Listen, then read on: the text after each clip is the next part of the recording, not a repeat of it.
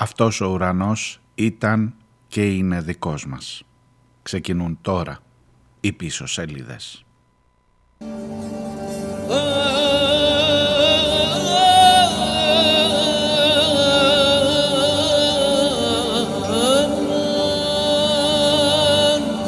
Τα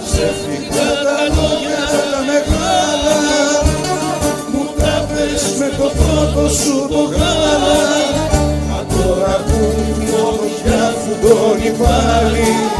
Εσύ κοιτάς τα αρχαία σου τα γάλη Και στις αρένες του κόσμου μάνα μου ελάς Το ίδιο ψέμα πάντα κουβαλάς Και στις αρένες του κόσμου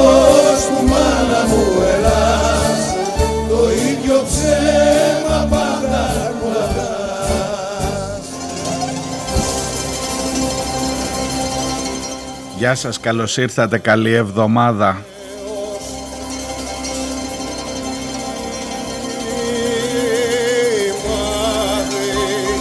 Παλικάρι στα σφάκια η μανούλα του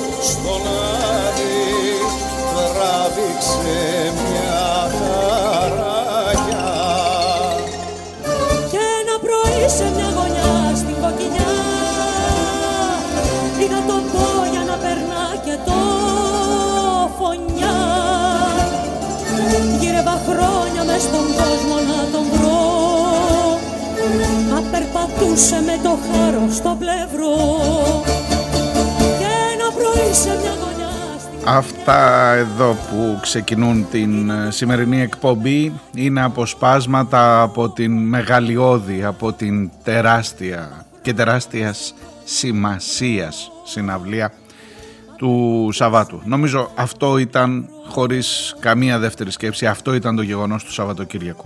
Η μεγάλη συναυλία αφιέρωμα στον, Ξα- στον Σταύρο Ξαρχάκο από το Κομμουνιστικό Κόμμα Ελλάδας.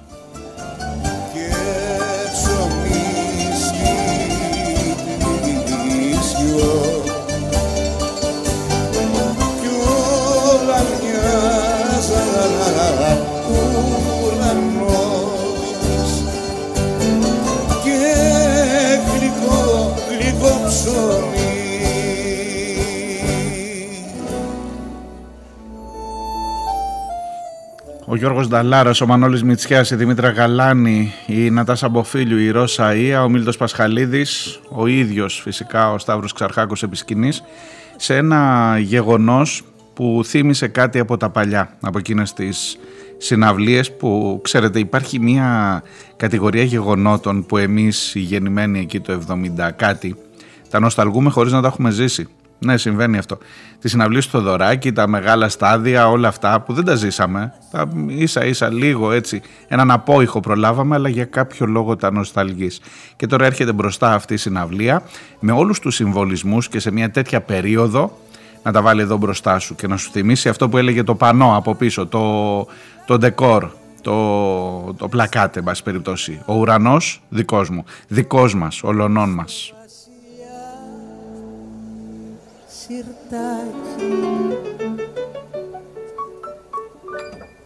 Στη Κρήτη και στη Μάνη θα στείλουμε φυρμάνι σε πολιτείες και χωριά που τόσο τόπος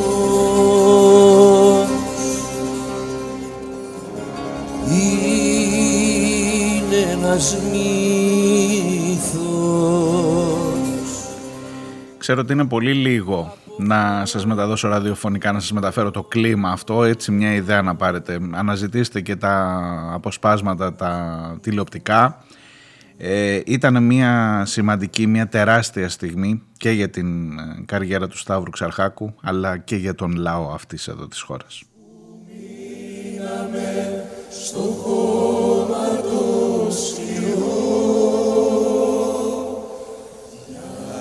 τους νεκρούς θα ανάψουμε λιβάνι κι όταν χαθεί μακριά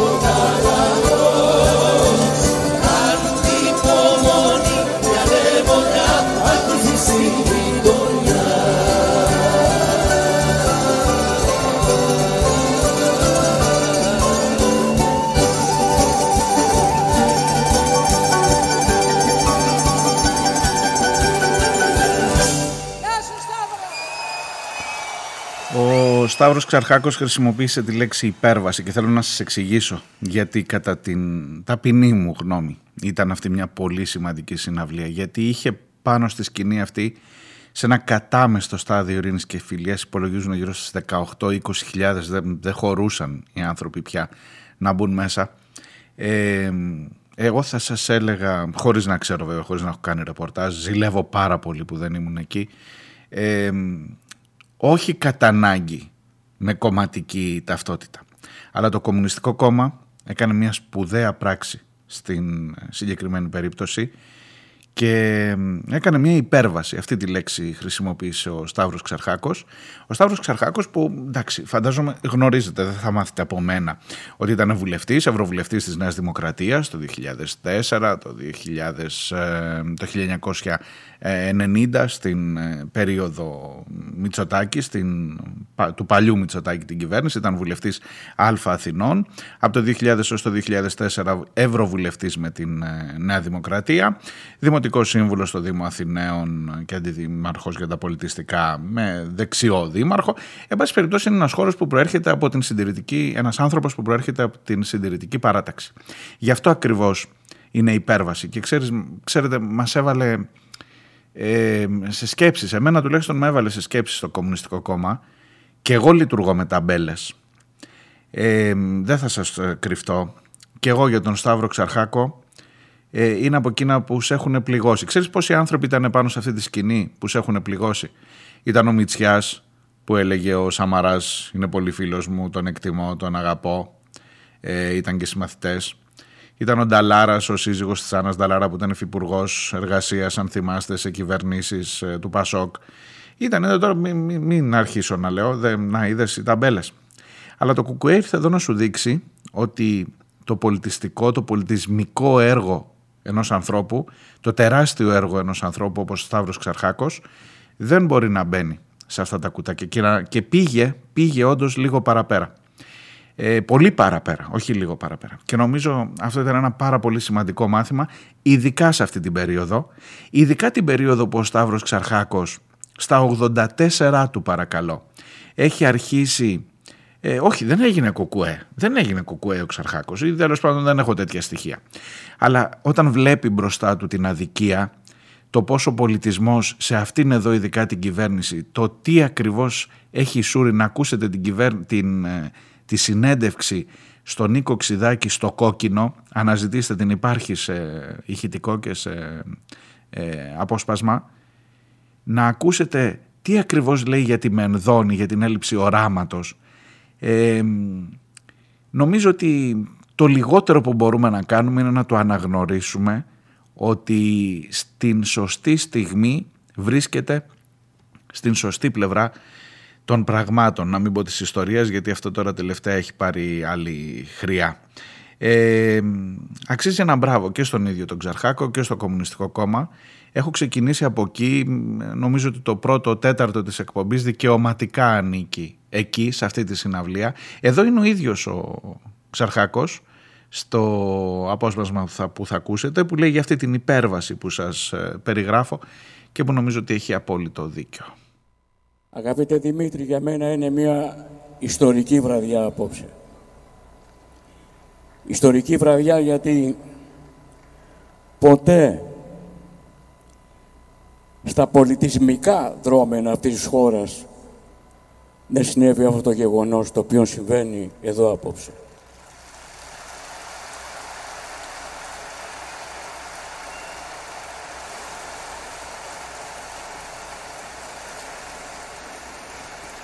Ιστορική βραδιά γιατί ακόμα και το ΚΚΕ ξεπέρασε το χαρακτηρισμό της πρόοδου και μπήκε στη σφαίρα της υπέρβασης.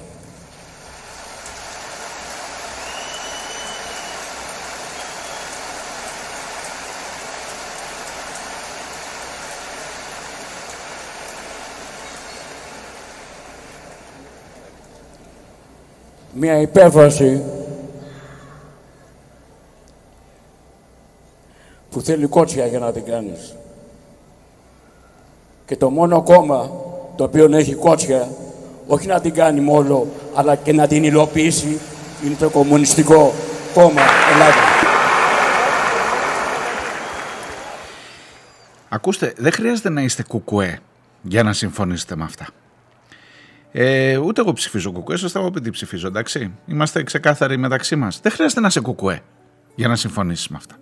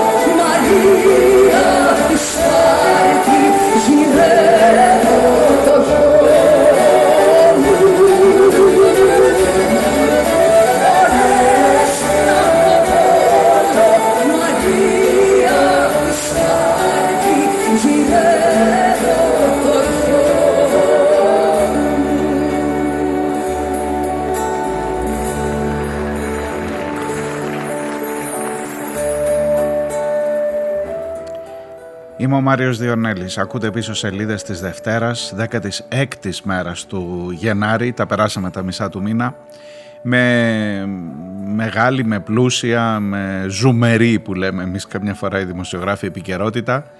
ε, σε όλα τα μέτωπα. Από τις υποκλοπές μέχρι το βασιλικόν ε, θέμα, τους, βασ- τις βασιλικές κηδείες που έχουμε σήμερα.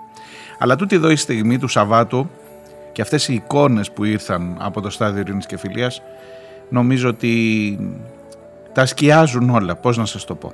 Άσχετα με το τι είσαι, με το που ανήκεις, με το τι ψηφίζεις, ε, εδώ υπάρχουν πολύ μεγαλύτερα ζητήματα που σε συγκεκριμένες χρονικές στιγμές ο λαός οφείλει ή πρέπει να έχει την ευκαιρία να τις ζήσει και να κατανοήσει. Αυτό, μέχρι εκεί.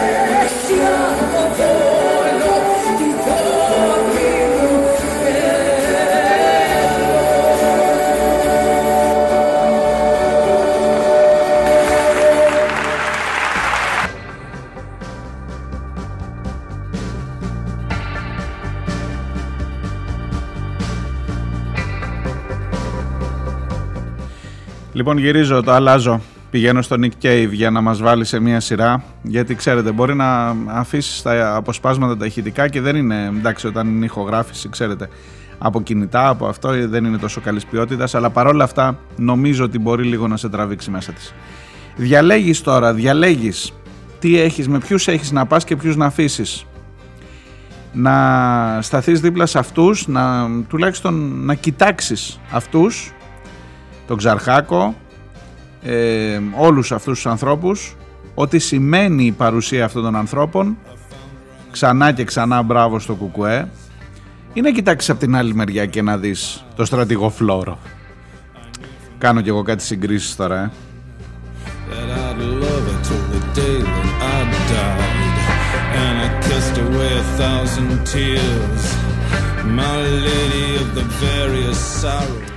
Λίγη ευτυξία ρε γαμότο δεν έχεις, είσαι στρατηγός, έχεις φτάσει, δηλαδή στο στράτευμα, έχεις φτάσει στο άκρο ναότον. Τι άλλο να σε κάνουν, ξέρω εγώ, διαγαλαξιακό, ε, τι να σε κάνουν άλλο. Είσαι στρατηγός.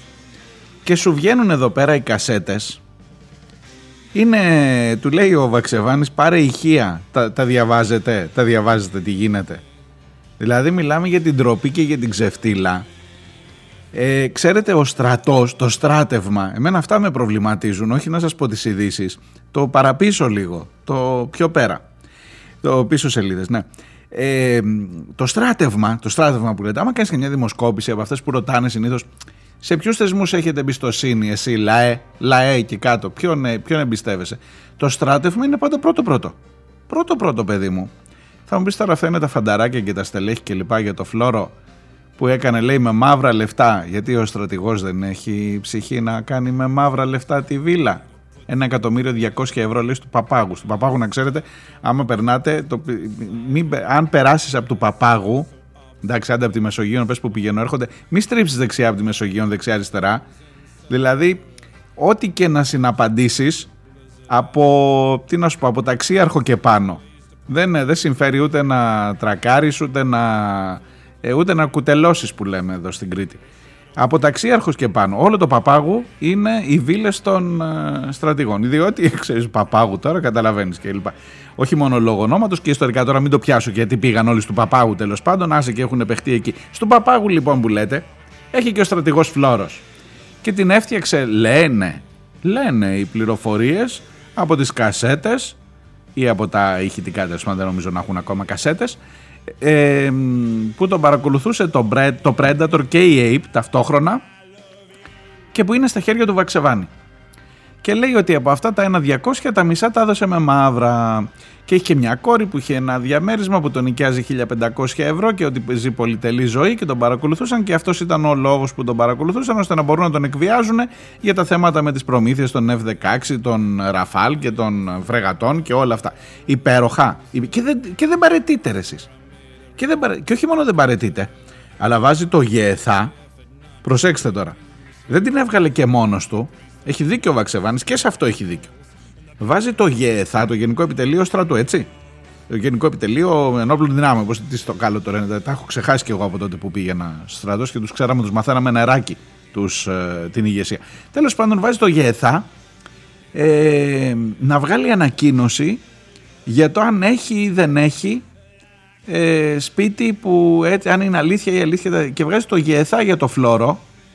Δηλαδή το ΓΕΘΑ θα βγάλει ανακοίνωση να ξέρετε όταν θα μπουν οι Τούρκοι όταν θα γίνει ξέρω εγώ κάνα μπάμ όταν κάτι ας πούμε για τα μεγάλα θέματα όταν θα πάρουμε τις επόμενες φρεγάτες τα επόμενα ραφάλ και όταν θα τίθεται θέμα φλόρου από τις υποκλοπές της ΑΕΠ. Πόσο πιο μεγάλη ντροπή ρε γάμο το, μην πω τώρα τίποτα. Πόσο πιο μεγάλη ντροπή. Εσείς εμένα δεν με νοιάζουν αυτοί. Εμένα δεν με νοιάζουν αυτοί. Αυτοί Άστα, έχουμε ξεμπερδέψει, τα έχουμε χωρίσει τα τσανάκια μας. Με αυτή την κάστα των ανθρώπων, έτσι. Εσύ ρε, εκεί κάτω. Εσύ που έρχεται να σε πάρει τηλέφωνο αύριο, θα σου πει σε ποιους θεσμούς έχεις εμπιστοσύνη. Και θα πας εκεί να πεις εκεί, σαν το, το στρατό, Παναγιά μου. Την εκκλησία ε, έχουν αρχίσει αυτοί κάπως να, ε, ξέρετε, να αποκλίνουν. Αλλά ο στρατός, η εκκλησία, ο, μια χαρά. Ε, ε, δόξα και τιμή. Εντάξει, παιδιά, ορίστε.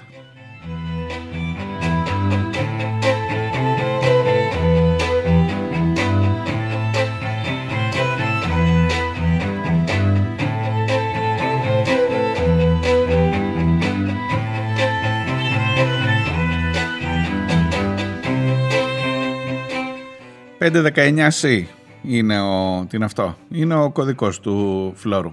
Ο στόχος 519C. Πώς ήταν ο άλλος, ο Χατζηδάκης, 520, τον ξέχασα. 519C είναι ο φλόρος ε, και έχουν αρχίσει τώρα, τον έχει πάρει στο ψηλό ο Βαξεβάνης όλο το Σαββατοκύριακο. Επειδή σας είπα, ο Φλόρος έβαλε το ΓΕΘΑ για να δώσει απαντήσεις υποτίθεται για, την, ε, για τις εξελίξεις όλες αυτές, για τις αποκαλύψεις και του λέει, επειδή κιόλας είπε ότι ο στρατηγός επιφυλάσσεται παντός νομίμου δικαιώματός του. Και του λέει ο Βαξεβάνης, για πες τι θα κάνει δηλαδή, μήπως θα πάει στην ΑΔΑΕ να ρωτήσει αν όντως τον παρακολουθούσε η ΕΕΠ. Ε, ο Ντογιάκος τι λέει γι' αυτό, το θυμάστε, θα πάει μήπως ο στρατηγός να ρωτήσει ή μήπως θα κάνει μήνυση στο Βαξεβάνη, γιατί λέει άμα κάνει μήνυση ε, στον, στην ΕΕΠ ή σε οποιονδήποτε άλλο, τότε λέει να, να ετοιμαστεί, ε, αν κάνει μήνυση στο Βαξεβάνι ειδικά, να ετοιμαστεί του λέει να πάρει καλά ηχεία. Γιατί προφανώς έχει και τα ηχητικά. Μπορεί να μπλοφάρει, μπορεί να μην τα έχει και να μπλοφάρει. Αλλά και μόνο που του λέει πάρε καλά ηχεία, ο στρατηγός ρε ο στρατηγός, αυτός που θα μας δώσει από τους Τούρκους, αυτός που θα.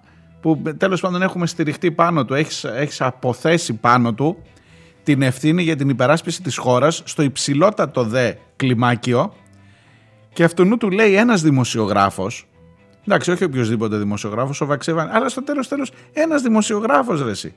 Θυμάστε ότι για τον Βαξεβάνη, όταν έβγαζε για τους στρατηγούς και για αυτά σας το είχα ξαναπεί. Και μόνο, δηλαδή εγώ τώρα που λέω για τον στρατηγό, χωρίς να έχω δεν τα έχω στοιχεία, εγώ σας το λέω ξεκάθαρα, δεν, δεν ξέρω, εγώ διαβάζω ότι λέω Βαξεβάνης στο θέμα αυτό.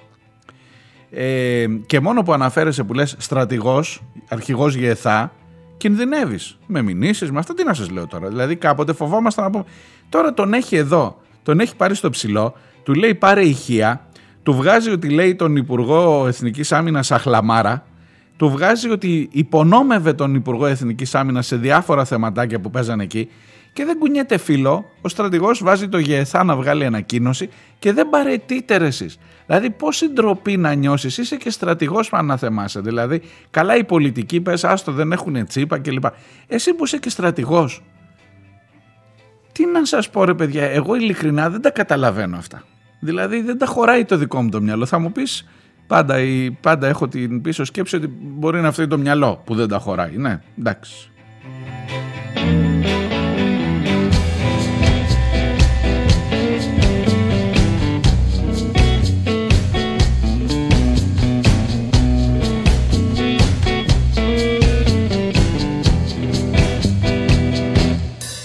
Brought me coffee, Red Devil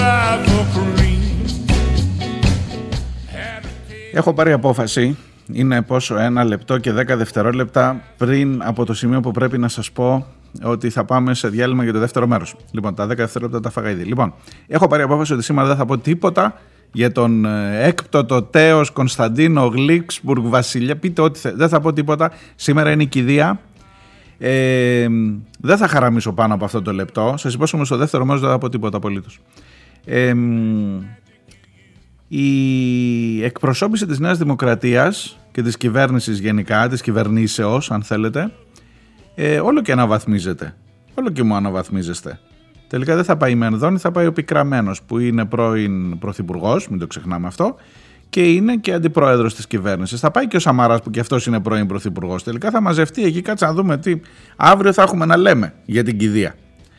Ε, θέλει αυτό να κρυφτεί και η χαρά δεν την αφήνει, λένε στο χωριό το δικό μου. Να ξέρετε, θέλει αυτή να κρυφτεί και η χαρά δεν την αφήνει. Άντε, παιδιά, μαζευτείτε εκεί να δούμε να κάνετε ένα ωραίο πάρτι. Να δούμε τι στο καλό θα γίνει. Θεός χωρέστον, πραγματικά Θεός χωρέστον ή όποιος άλλος τέλος πάντων είναι εκεί πάνω, ε, γιατί έκανε πολλά κακά. Αλλά φτάνει, ε. Sony, νομίζω το παρατραβήξαμε. και εγώ ίσως. Το παρατραβήξαμε με τον Κωνσταντίνο. Τα πάμε, τα ξανά πάμε, τα ξανά πάμε. Άστον να τον φάει η εκεί πέρα. Και αυτά. Έρχομαι σε λίγο μετά το διάλειμμα. Γεια.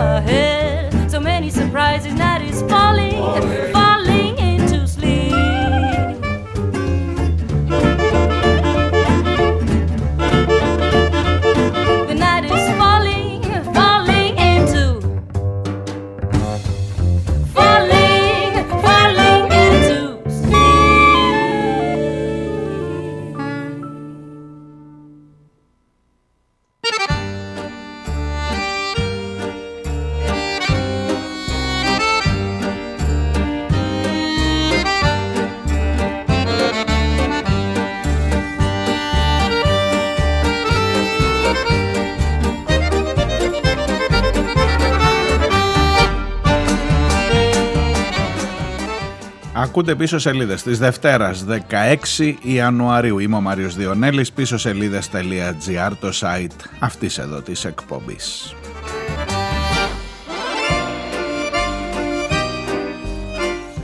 Πολλά θέματα, ξέρετε τώρα η Δευτέρα είναι πάντα μια μέρα που πρέπει να μαζέψεις Ε, Δεν θα μετανιώσω καθόλου όμως για τα πρώτα 15 λεπτά ε, για την ιστορική αυτή συναυλία που σας είπα θύμισε κάτι από παλιά. Και λέγοντας από παλιά και λέγοντας εκείνες τις συναυλίες του Μίκη στα στάδια να ο Μίκης μπροστά. Σας έχω πει και από την προηγούμενη εβδομάδα κάποια πράγματα γιατί δίνουμε αγώνα πρέπει να σας πω εδώ στην Κρήτη. Δίνουμε σε πρώτο πληθυντικό.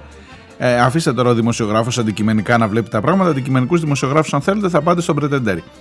Ε, δίνουμε αγώνα για να γίνει κατανοητό το αυτονόητο ότι δεν μπορείς κύριε Μαρινάκη μου ή οποιοδήποτε, δηλαδή δεν είναι και προσωπικό, μην, μην πιάσετε τώρα ότι είσαι Παναθηναϊκός, είσαι Ολυμπιακός, είσαι ΑΕΚ. Δεν μπορείς κύριε Μαρινάκη μου, εγώ θα έλεγα ειδικά εσύ κύριε Μαρινάκη μου, αλλά τέλος πάντων δεν μπορείς κύριε εφοπλιστά μου, όποιος και αν είσαι, να έρχεσαι και να πουλάς ε, ευεργεσία για ένα θέμα, για μια υπόθεση στην οποία υποτίθεται ότι έχει μπει μια ροή, υποτίθεται ότι έχουν μπει κάποιοι κανόνες ή πρέπει να μπουν κάποιοι κανόνες, μιλώ για την ε, ανοικοδόμηση, για την ε, ε, τεχνική βελτίωση, εν πάση περιπτώσει, του παλιού σπιτιού των Θοδωράκηδων στο Γαλατά Χανίων, εκεί που επέλεξε ο ίδιος ο, ο Μίκης να θαυτεί ε, και το οποίο το έχουν και το κοιτάνε κάτι χρόνια τώρα, από το 15 μου φαίνεται το έχει δωρήσει ο Μίκης στο Δήμο ε, Χανίων, δεν έχουν καταφέρει να βρουν λεφτά να φτιάξουν το μουσείο. Ε, και τώρα είμαστε 1,5 χρόνο μετά το θάνατό του, έρχεται ο ε, κύριος Μαρινάκης να πει να τα ρε παιδιά πόσα θέλετε εγώ σας δίνω 350 χιλιάρικα κάπου εκεί έχει ανέβει το ποσό. Ε, και είναι ένα θέμα το οποίο έχει προκαλέσει πάρα πολύ μεγάλες αντιδράσεις στα Χανιά και στην Κρήτη συνολικά. Και νομίζω αρχίζει να παίρνει και λίγο μεγαλύτερη διάσταση, γιατί καταλαβαίνετε ότι ο Μίκης είναι παγκόσμια η ακτινοβολία της προσωπικότητάς του, όχι μόνο στα Χανιά. Σε όλο τον κόσμο θα έπρεπε να είναι θέμα αυτό. Λοιπόν, είχαμε εξελίξεις. Σας έλεγα στην εκπομπή της Παρασκευής να βρείτε το φίλο της Ευσύν του Σαββάτου όπου είχαμε το σχετικό ρεπορτάζ. Τώρα θα σας πω και στη σημερινή συντακτών να δείτε τις εξελίξεις. Θα σας πω τα βασικά εδώ αλλά δεν προλαβαίνω να σας δώσω όλο το ρεπορτάζ. Με το Σύλλογο Φίλων ε, Μίκη Θοδωράκη στα Χανιά και με τον Γιώργο Αγοραστάκη που είναι ο ένας εκ των δύο μαζί με τη Ρένα Παρμενίδου την ε, γραμματέα του Μίκη. Ένας εκ των δύο ανθρώπων, αυτοί οι δύο άνθρωποι είναι οι εκτελεστές της διαθήκης του και προσπαθούν κατά γράμμα να τηρήσουν τις δικές του θελήσεις που φυσικά δεν ήταν μες στις δικές του θελήσεις να τον υιοθετήσει ένας μεγάλος με κίνας ε, ευεργέτης και να πει πάρε τα λεφτά για να φτιαχτεί το σπίτι. Και βάζουν μία σειρά με πρώτη πρώτη την κυρία Μενδώνη, να την πάλι μπροστά μας, με πρώτη πρώτη την κυρία Μενδώνη, με τους ε, υπουργούς, τους βουλευτές, το, την ε, Βουλή των Ελλήνων, τα πανεπιστήμια της Κρήτης, την περιφέρεια, τους Δήμους, τους φορείς, δικηγορικούς συλλόγους. Τι να σας πω τώρα, όποιον ε, μπορεί να έχει μια οποιαδήποτε σχέση και με τον τόπο και με τη δημοκρατία σε αυτόν τον τόπο, για να στήσουν ένα ίδρυμα το οποίο θα είναι αυτό, το οποίο θα βάλει μπροστά μια διαδικασία, θα πάρει όλες, όλα τα περιουσιακά στοιχεία που είναι να αξιοποιηθούν, βάλτε πολλά εισαγωγικά στην λέξη, ε, το σπίτι, εν πάση περιπτώσει, τους περιβάλλοντες χώρους, την οδική πρόσβαση για εκεί, γιατί είναι σε ένα περίεργο δύσκολο σημείο στον Γαλατά Χανίων, ε, τις απαλωτριώσεις που πρέπει να γίνουν, την διαμόρφωση των εξωτερικών χώρων, όλα αυτά και βεβαίως, άντε και τον πήρες και τα κάναμε, τα, τα βρήκαμε τα μπετά, τα φτιάξαμε τα ντουβάρια. Τι θα έχει μέσα, παιδιά, ποιος θα το οργανώσει, ποια θα είναι η μουσιολογική μελέτη. Ο ίδιος ο Μίκης Θοδωράκης είχε πληρώσει τη μουσιολογική μελέτη για το μουσείο που θα ήταν εκεί. Ε, για την μελέτη και ανάδειξη του έργου του. Και όλα αυτά που φυσικά είναι πάρα πολύ περισσότερα από 350 χιλιάρικα, έρχεται ο Σύλλογος χθες με μια χθεσινή του ανακοίνωση, κυριακάτικη ανακοίνωση, και ο Γιώργος Αγοραστάκης συγκεκριμένα, να πει: Κοιτάξτε να δείτε, παιδιά, το όνομα του Μίκη πρέπει να μείνει καθαρό. Τόσο ξεκάθαρα πράγματα. Το όνομα του Μίκη πρέπει να μείνει καθαρό. Ούτε ανάγκη έχει από χορηγού, ούτε έχει από τίποτα. Εμείς έχουμε βάλει ένα πρόγραμμα. Αν σε αυτό το πρόγραμμα για να φτιαχτεί το ίδρυμα είστε μέσα να προχωρήσει όπως ήθελε ο ίδιος, όχι επειδή το θέλει ο αγοραστάκης επειδή του κάπνισε έτσι, ελάτε εδώ να τα βάλουμε κάτω. Τώρα ξαφνικά όλη αυτή η συζήτηση και ενώ επίκειτο να γίνουν κάποιες συναντήσεις για αυτό το θέμα, Τσουπ μας κάει ο Μαρινάκης, τον οποίο τον κάλεσε ο Δήμος Χανίων, γιατί έρχονται και εκλογές τον Οκτώβρη, βλέπετε, και πρέπει να δείξουμε ένα εργάκι, κάτι να αυτό, να πούμε να φτιάξαμε και το σπίτι. Και σου λέει, Ελά, μωρέ, πάρε 350 χιλιάρικα. Μπορεί πιθανώς να ζητήσει και κάμια αίθουσα μέσα για τον μπαμπά του, όπως ήταν και όπως έκανε και στο Μουσείο Καζατζάκης, στη Μυρτιά. Και καθόμαστε όλοι τώρα και τρέχουμε να εξηγήσουμε τα αυτονόητα, η παρατάξη της αντιπολίτευσης ή τουλάχιστον της αριστερής αντιπολίτευσης στο Δήμο Χανίων. Οι δημοσιογράφοι, όσοι τουλάχιστον μπορούμε να αντιληφθούμε, νομίζω αυτό, ε, ο σύλλογος Φίλων εννοείται, άλλοι σύλλογοι που έχουν να κάνουν με το έργο του Μίκη Θεοδωράκη από όλη την ε, Ελλάδα, για να πεις το αυτονόητο, να πούμε το αυτονόητο. Ναι, και τα κόμματα σας είπα να σας κάνω τώρα λίγο και τον, τον υπεύθυνο τύπου εδώ που, της Κρήτης. Ναι, και το ΜΕΡΑ έχει βγάλει, βγάλαμε χθες ανακοίνωση. Όχι κύριε Μαρινάκη, δεν πωλείται ο Μίκης. Δεν φανταζόμουν από ότι θα κάθομαι να γράφω τέτοιου είδους ανακοίνωση. Αλήθεια σας το λέω. Είναι ντροπή. Είναι ντροπή και μόνο που συζητάμε αν πωλείται ή δεν πωλείται ο Μίκης. Αλλά περί αυτού πρόκειται, δυστυχώς. Λοιπόν, και την Τρίτη, αύριο, ενώ έχει ξεσηκωθεί ήδη όλη αυτή η αντίδραση, ο Δήμος εκεί επιμένει. Αύριο φέρνει στην Οικονομική Επιτροπή, αφού δεν πέρασε από το Δημοτικό Συμβούλιο, και στο Δημοτικό Συμβούλιο δεν πέρασε γιατί είπαν οι περισσότεροι, όλοι σχεδόν, ότι πηγαίνετε να ρωτήσετε και τον Σύλλογο Φίλων που έχει πάρει την εξουσιοδότηση από τον ίδιο το Μίκη για το τι θα κάνουμε με τη μνήμη του. Και ο Σύλλογος Φίλων σας είπα τι λέει. Και παρόλα αυτά αύριο στην Οικονομική Επιτροπή του Δήμου έρχεται και είναι, δεν είναι τυχαίο ότι έρχεται στην Οικονομική Επιτροπή του Δήμου γιατί ο Δήμαρχος, ο κύριος Παναγιώτης Σιμαντηράκης, ο Δήμαρχος Χανίων εκεί έχει την πλειοψηφία από ό,τι φαίνεται να περάσει το θέμα. Έρχεται προς έγκριση ή μη η πρόταση δωρεάς του κυρίου Μαρινάκη και ενός άλλου εφοπλιστή που λέγεται Κωνσταντινίδης, για να μας φτιάξει να μας δώσει τα 350 χιλιάρικα που είναι ένα κλάσμα των χρημάτων που απαιτούνται για να αναδειχθεί συνολικά και ο χώρος και ο τόπος και το έργο του Μίκη Θοδωράκη. Ε, ντροπή σας έλεγα για το φλόρο. Βάλτε το και τώρα ξανά. Και τώρα κολλάει το ντροπή. Ξέρω κι εγώ. Η κυρία Μενδώνης όλο αυτό που είναι; Το Υπουργείο Πολιτισμού, η κυβέρνηση; Λες και, είναι, λες και συζητάμε για κάναν.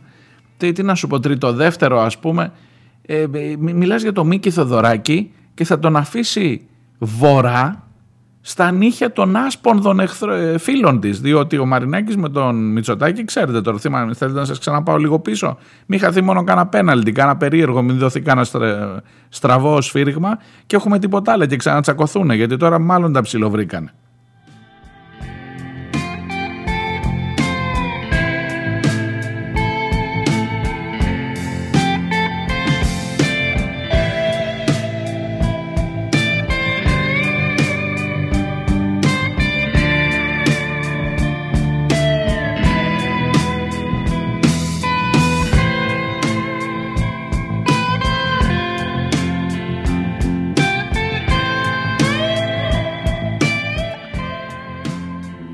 ο Μίκης ως μεταγραφή του Μαρινάκη. Ε, περί αυτού πρόκειται. Ε, και μια που σας έλεγα και την Υπουργό Πολιτισμού, ελάτε να δείτε πώς δένουν τώρα τα θέματα. Ο Σταύρος Ξαρχάκος σε αυτή τη συνέντευξη που σας λέω στον Νίκο Ξιδάκη στο Κόκκινο, λέει για την ε, Υπουργό Πολιτισμού, ο Σταύρος Ξαρχάκος, ο πρώην Ευρωβουλευτής και Ευρωβουλευτής της Νέας Δημοκρατίας. Έτσι, θα το λέω να το τονίζω συνεχώς και χωρίς να δηλώνει ότι έχει αλλάξει ξαφνικά πολιτική τοποθέτηση. Λέει λοιπόν ο κύριος Ξαρχάκος ότι αυτή η κυρία διακατέχεται από ένα σύνδρομο που εγώ το λέω βλαπτική έπαρση. Και ξέρετε κάτι, δικαίωμα στην έπαρση έχει μόνο η σημαία.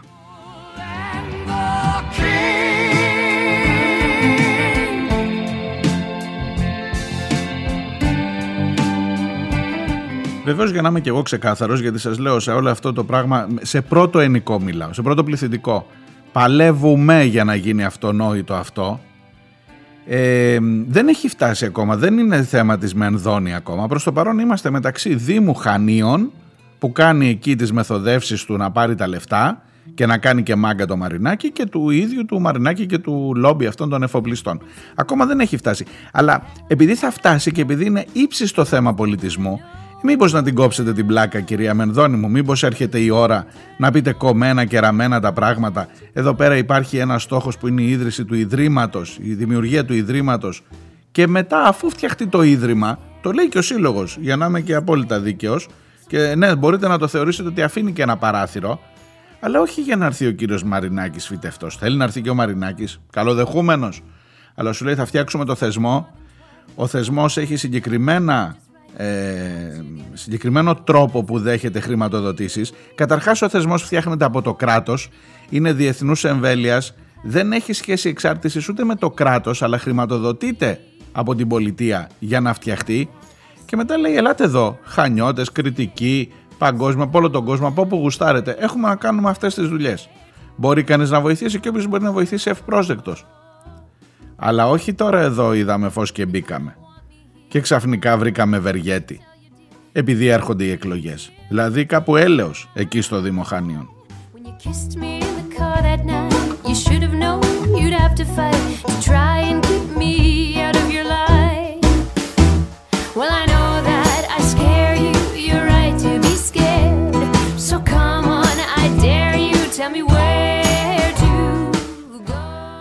Άλλο θέμα. Το κλείνω. Υπάρχει ένας πόλεμος σε εξέλιξη μεταξύ ξεναγών και αρχαιολόγων ή αρχαιολόγων και ξεναγών. Ε, πάλι θα παραδεχτώ ότι έρχομαι προκατηλημένος. Δηλαδή πάλι, εντάξει όχι τόσο πολύ, αλλά ε, δεν, δεν έρχομαι απλά να σας περιγράψω μια διαμάχη σαν να είναι ποδοσφαιρικός αγώνας. Έρχομαι να σας πω το, την είδηση αυτή με θέση επί του ζητήματος. Ε, κοιτάξτε να δείτε ποιο είναι τώρα το νόημα και ε, ξέρω ότι επειδή ο πόλεμος αυτός έχει πάρα πολύ φουντώσει, έχουμε φτάσει σε τριτανακοπή. Έχουν πάει οι αρχαιολόγοι δύο φορές στο Συμβούλιο της Επικρατείας, έχουν πάρει απόφαση θετική και οι ξεναγοί κάνουν τριτανακοπή για να μην εφαρμοστεί η απόφαση του Συμβουλίου της Επικρατείας. Ποιο είναι το ζητούμενο, για να καταλάβετε. Μπορεί ένας αρχαιολόγος να πάει να κάνει τον ξεναγό. Μπορεί να δουλέψει να κάνει ξενάγηση ένας αρχαιολόγος. Οι ξεναγοί λένε όχι. Οπ, εδώ είναι το δικό μας βιλάιτι. Πού πάτε εσείς; Μπορεί σε πρώτη έκ... ε, αυτή να σου ακούγεται λογικό. Υπάρχει μια μικρή παράμετρος το γιατί λένε όχι. Το γιατί λένε όχι. Και με ποιο επιχείρημα λένε όχι οι ξεναγοί στους αρχαιολόγους; Ε, βασική σημείωση. Όταν πας σε μια σχολή ξεναγών για να γίνεις ξεναγός που δεν είναι ε, ΑΕΗ προφανώς, έτσι. Δεν, δεν ξέρω αν αυτούς τους κάνει ε, απόφοιτους λυκείου, μέχρι και ο Ξαρχάκος, είδες πάλι πως κουμπώνουν όλα, είπε για απόφοιτους λυκείου καλά τα κατάφερα που μάζεψα τόσο κόσμο όταν ξεκίνησε τη συναυλία του. Διότι σε απόφοιτους λυκείου και λέει δείτε όλη η μουσική εδώ απόφοιτοι λυκείου είναι. Εν πάση περιπτώσει, ε, στον ξεναγό, στις σχολές ξεναγών, κάνουν μάθημα για την αρχαιότητα, αν ξέρουν τι θα λένε στους τουρίστες, οι αρχαιολόγοι. Και τα έφερε έτσι αυτή η μοίρα, που δεν είναι ακριβώς μοίρα, είναι πολιτικές επιλογές χρόνων τώρα, και οι ξεναγοί έχουν την τετραπλάσια, την πενταπλάσια δουλειά, ε, ενώ και σε χρήμα και σε θέσεις απασχόλησης από τους αρχαιολόγους. Διότι ο αρχαιολόγος που υποτίθεται ότι θα ήταν σε αυτή τη ρημάδα τη χώρα θα ήταν από τα πιο χρήσιμα επαγγέλματα, από τα επαγγέλματα που θα βρίσκαν αμέσως δουλειά το να είσαι αρχαιολόγος στην Ελλάδα. Γιατί το να είσαι αρχαιολόγος, να θες να γίνεις αρχαιολόγος, ξέρω εγώ, στην Ελβετία, δεν ξέρω τώρα, δεν, θε- δεν υποτιμώ την Ελβετία, ούτε ξέρω τι αρχαία έχει η Ελβετία. Πήρα μια χώρα έτσι τώρα, έτσι. Λοιπόν, ε, δεν είναι το ίδιο με το να, θες να γίνεις αρχαιολόγος στην Ελλάδα, στην Αίγυπτο, τι να σου πω τώρα, καταλαβαίνεις τι θέλω να πω, στην Κίνα. Λοιπόν, ε, ο αρχαιολόγος κάνει μάθημα στον ξεναγό για το τι να λέει, αλλά ο ξεναγός μετά του λέει εσύ δεν μπορείς να έρθεις να κάνεις ξενάγηση εκεί που κάνω εγώ. Και το, επο- το επιχείρημα είναι αστείο πραγματικά γιατί θα μπορούσες να μπεις σε μια λογική ότι ρε παιδί μου ε, οι αρχαιολόγοι το ζητούμενο είναι αν θα γίνονται ταχύρυθμα σεμινάρια για τους αρχαιολόγους ώστε να πάρουν και κάποια έξτρα στη- ε, θέματα ας πούμε, που έχουν να κάνουν με τις ξένες γλώσσες προφανώς έτσι άμα δεν ξέρεις ξένες γλώσσες όχι αρχαιολόγος ο, ο Θεός ο ίδιος να άμα δεν ξέρεις να συνεννοηθείς τι να πεις και εν πάση περιπτώσει, σε αυτά τα σεμινάρια οι ξεναγοί δεν θέλουν να συμμετέχουν οι αρχαιολόγοι, να μην γίνονται καν τα σεμινάρια, γιατί ανοίγει, η πίτα είναι συγκεκριμένη, ανοίγει το μαγαζί και μπαίνουν και άλλοι μέσα και σου λέει: Πάρεις από το δικό μου το μεροκάματο. Πες το έτσι, να δούμε ρε παιδί μου να κρίνει το δικαστήριο. Αν έχει, δεν έχει όλο τα προσόντα. Αλλά μου έρχονται τώρα εδώ και βλέπω το κείμενο της Τριτανακοπή και λέει: Το σημαντικότερο στοιχείο λέει είναι ότι οι ξεναγοί δεν είναι επιστήμονες αλλά επαγγελματίες. Ο άλλος που είναι επιστήμονας δεν μπορεί να κάνει τη δουλειά του επαγγελματία. Για την άσκηση του επαγγέλματό τους δεν απαιτείται οποιαδήποτε επιστημονική ειδίκευση. Ενώ εσείς που έχετε επιστημονική ειδίκευση και μας διδάσκατε, δεν μπορείτε να κάνετε αυτό που κάνουμε εμείς. Που το δικό μας δεν θέλει επιστημονική ειδίκευση. Ρε παιδί μου, άμα το καλοσκεφτείς, είναι δεν ξέρω τι παράδειγμα να σας βρω τώρα να σας πω. Είναι να έχεις ένα γιατρό χειρουργό ε, και να θέλει να κάνει τον τραυματιοφορέα. Να πηγαίνω φαίνει το καροτσάκι με τον άρρωστο και να πάρει τη δουλειά του τραυματιοφορέα. Μπορείς να πεις, δηλαδή, αν συζητούσαμε για το ποιος παίρνει τη δουλειά του άλλου, μπορούσαμε να δούμε να συζητήσουμε με επιχειρήματα ότι ξέρεις κάτι, φίλε μου, εδώ είναι βιλαέτη. Και να αποφασίσει το δικαστήριο, ρε παιδί μου, ποιος έχει, δεν έχει τα πράγματα. Αλλά το να λέει ο τραυματιοφορέα, ο τραυματιοφορέας, ότι ο γιατρός, ο χειρουργός δεν ξέρει πώς να, να κάνει το καροτσάκι έτσι με τον άρρωστο, ε, είναι γελίο. Τι να σου πω τώρα. Δεν ξέρω, δεν βρίσκω άλλο παράδειγμα για να σου το περιγράψω. Εν πάση περιπτώσει, σε όλο αυτό φαίνεται ότι θα έχουμε δικαστικές εξελίξεις ε, που συνεχίζονται τώρα χρόνια. Χρόνια σας λέω. Και προσέξτε να δείτε, είναι μνημονιακός όρος. Και τώρα εδώ έρχομαι, εδώ είναι η μεγάλη έκπληξη παιδιά. Διότι εγώ έρχομαι να υπερασπιστώ το μνημόνιο, διότι χρειαζόμασταν το μνημόνιο να έρθει να μας πει, είμαστε κι εμείς, είμαστε κι εμείς καμιά. Το μνημόνιο χρειαζόταν να πει, να ανοίξει το, θυμάστε τότε που ανοίγαν τα επαγγέλματα κλπ. Και, και που δεν θέλαν όλοι. Γιατί εδώ δεν έχεις να κάνεις όπως είναι η ιστορία με τα ταξί για παράδειγμα. Εδώ έχεις ανθρώπους δηλαδή που, που ξέρουν τη δουλειά, που διδάσκουν αυτούς που δεν θέλουν να έρθουν στο επαγγελμά, στο επαγγελμά τους. Όχι να κάνεις ξέρω εγώ την Uber και τα αυτά, την Taxi Beat και τα τέτοια. Λοιπόν, το μνημόνιο λοιπόν λέει ναι ρε παιδί μου ανοίγοντας το επάγγελμα του ξεναγού που έχει ψωμί ε, οι αρχαιολόγοι μπορούν να κάνουν αυτή τη δουλειά. Και τώρα εγώ είμαι μνημονιακός που σας λέω ότι έχουν δίκιο οι αρχαιολόγοι και το μνημόνιο που το έχουμε ψηφίσει από τότε δεν έχει εφαρμοστεί διότι πηγαίνουν όλα αυτά τα χρόνια στα δικαστήρια οι ξεναγοί με τους αρχαιολόγους για να βρούνε το δίκαιο τους σημαίνει έναντι των δε.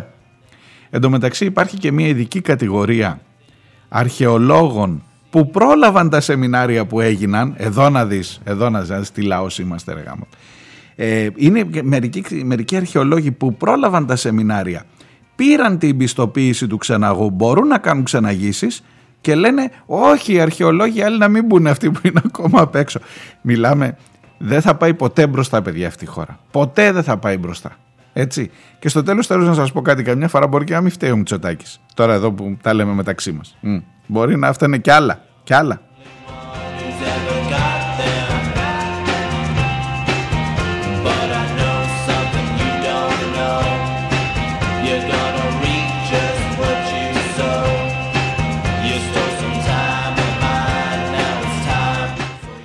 Ένα από τα θέματα, πηγαίνω στα δικά σας μηνύματα όσο προλάβω, ακόμα πέντε λεπτά.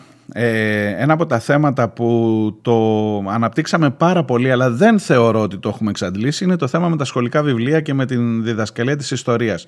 Και γι' αυτό ο κοκός μας ε, ε, έβαλε στη, σε κακά στενά που λέμε, αλλά νομίζω ότι η συζήτηση εξελίχθηκε σε πολύ παραγωγική κουβέντα και συνεχίζεται να είναι, συνεχίζει να είναι παραγωγική.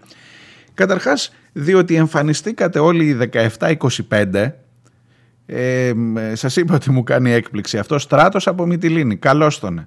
Ε, που σας έλεγα εγώ στείλτε ρε πες ένα γεια άμα είσαι σε αυτήν την κατηγορία γιατί εγώ θεωρώ ότι δεν είναι. Για πιο μεγάλους η εκπομπή. Ξέρω εγώ ότι οι πιτσιρικάδες δεν, δεν έχουμε ε, μου λέει Στράτος από Μυτιλίνη είμαι μέσα στο 17-25 γεια Γεια σου Στράτο. Ευχαριστώ, ευχαριστώ. Συνέχισε να ακούς. Αλήθεια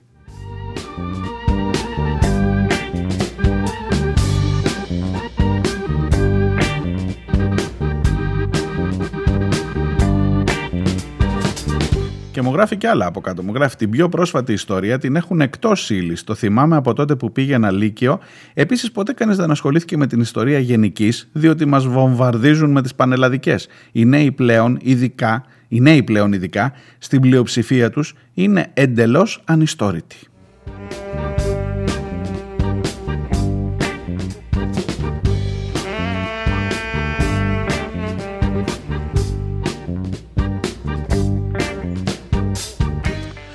Η Σοφία, η καλή φίλη από το Ρέθυμνο, την αγάπη μου, ε, μου λέει για τον γιο της τον Δημήτρη, ε, έκανε πρόταση λέει το παιδί, ε, αφού είναι στο τέλος, να την αρχίζουμε, έχει το έχει πει λέει πολύ καιρό, ότι έπρεπε να αρχίζει από το τέλος το βιβλίο, αφού είναι στο τέλος τα νεότερα χρόνια, ότι έπρεπε από εκεί να αρχίζουν, πηγαίνουμε από το τέλος προς την αρχή για την ε, υπόθεση αυτή, για τη διδασκαλία. Σοφία Δημήτρης είναι εξαιρετικά έξυπνος και δεν ξέρω, ίσως, ίσως αυτοί που έρχονται μετά να μας βγάλουν λίγο από, τα, από αυτό που ζούμε.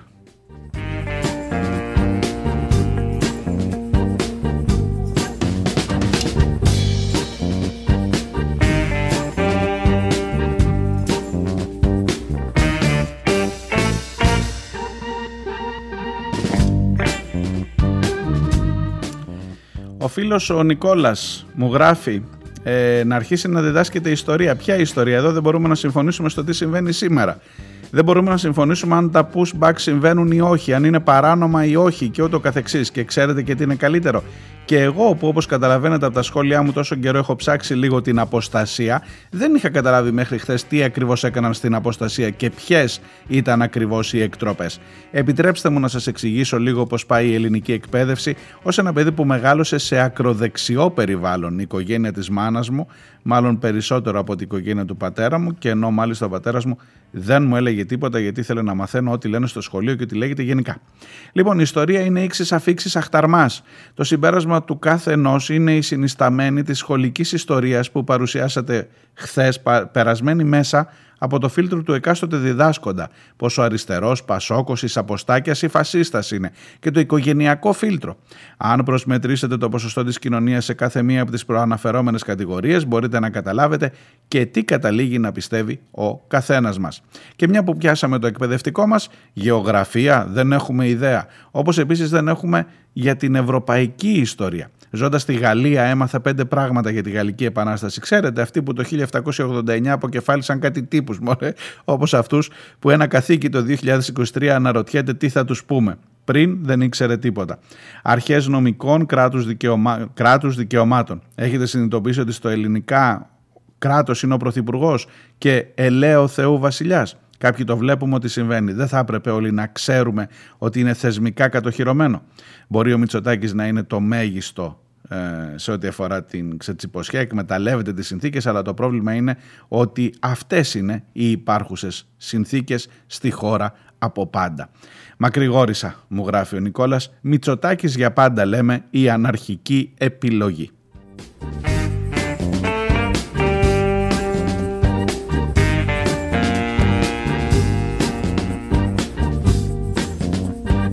Και μου γράφει και άλλο ο Νικόλας από τη Γαλλία για το θέμα των βουλευτικών αποζημιώσεων. Θα το διαβάσω και αυτό, Νικόλα, σε επόμενη εκπομπή, γιατί θέλω να μείνω λίγο στο θέμα της ιστορίας.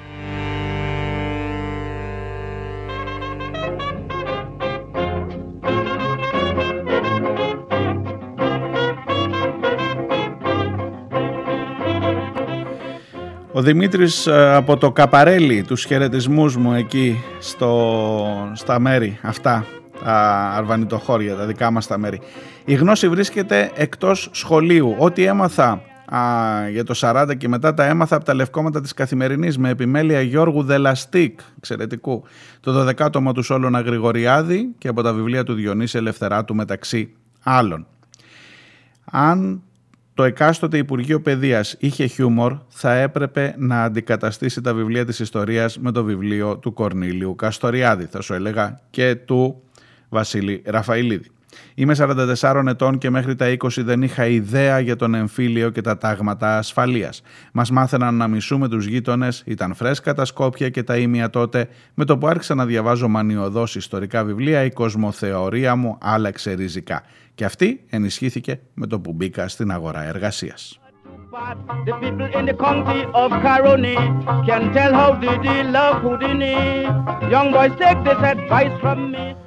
Μπερσέκερ έχω πάρει τα πάρα πολλά μηνύματα. Το τι γίνεται παιδιά στο χώρο της υγείας θα σας τα διαβάσω αύριο τα μηνύματα αυτά. Χρήστο φυσικά από τη δράμα Ποταμός. Μια ολόκληρη εκπομπή είναι τα μηνύματα του Χρήστου. Δεν προλαβαίνω. Αντώνη, Στάθη, Γιώργο ε, συγχωρήστε με, δεν προλαβαίνω. Οι Δευτέρες είναι δύσκολες, πρέπει να τα βάλουμε όλα μαζί. Αύριο. Να είστε καλά, να προσέχετε. Γεια.